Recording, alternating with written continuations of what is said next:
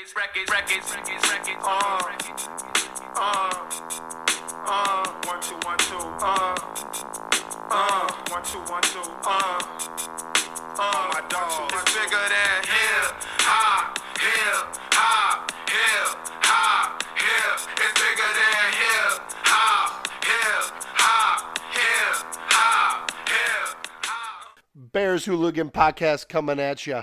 Week 13, Bears versus Pack. Packers win barely.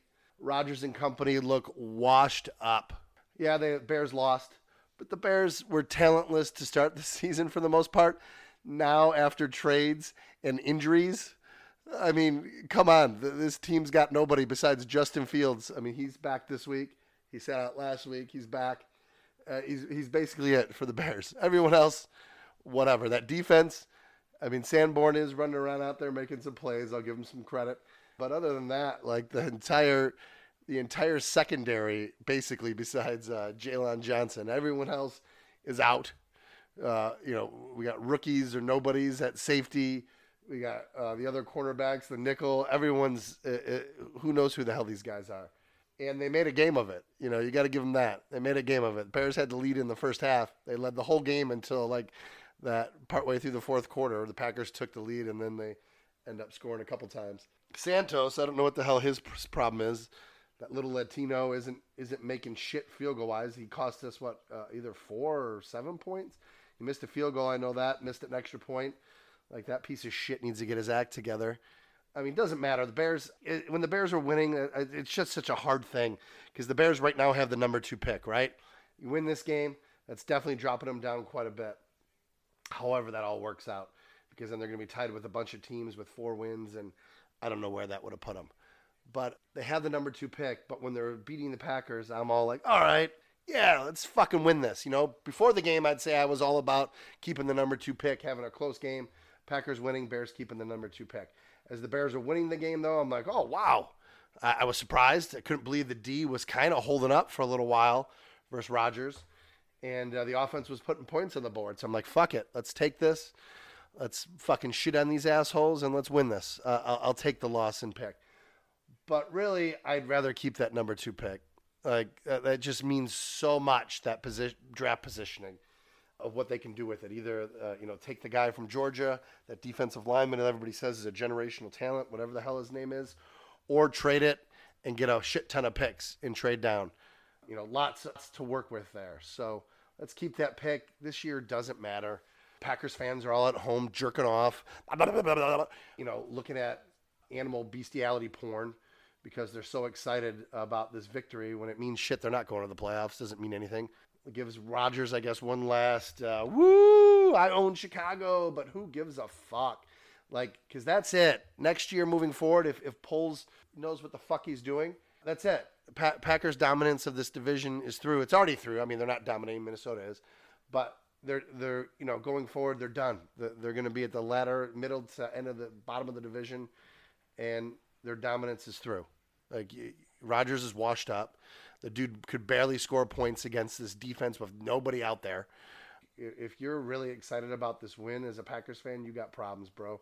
You better go, uh, you know, evaluate your life because you, you beat a shitty team, a real shitty team, and it's nothing to be excited about.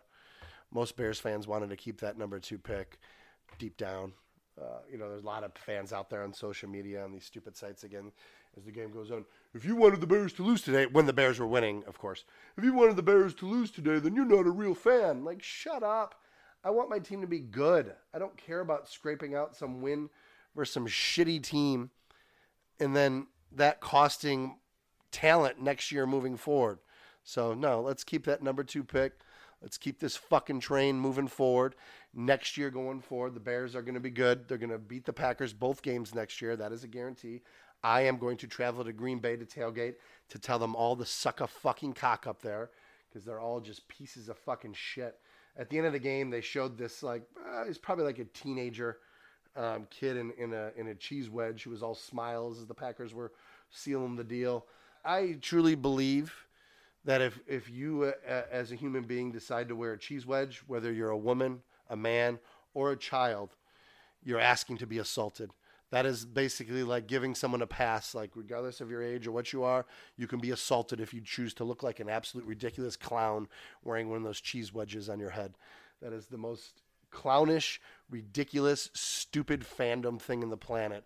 Wearing a fucking cheese wedge on your head. You look like an absolute piece of shit that should be tossed in a ditch and buried because you're worthless to this fucking to, to your fellow human beings. You're just a piece of crap. And that's what almost all of them up north are. Just a genuine piece of crap. I mean, I, I, I, I despise Packer fans. And, and I've got a few friends that are Packers fans, and most of those guys are all right. I, I, something went wrong in their life at some point. Um, you know, it's it's all family. It, the guys that I know that are Packers fans are either from Wisconsin or family from Wisconsin. So whatever. I mean, yeah, I'm sorry that you had some family that was born up there. You were born up there. Somehow you turned out all right, I guess. But ugh, for the most part, they are just perverted, disgusting individuals.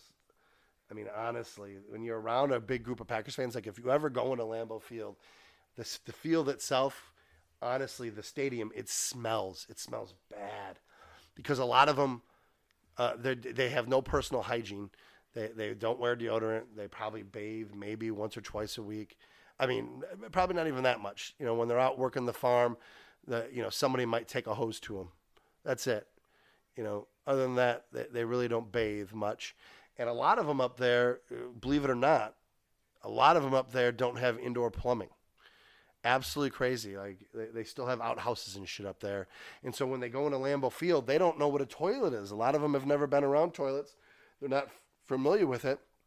So they're just shitting in the bleachers because Lambeau's just a bunch of bleachers everywhere. It's all, all just a bunch of shitty ass bleachers. This field is so overrated. Uh, I've been I've been inside the stadium for one game.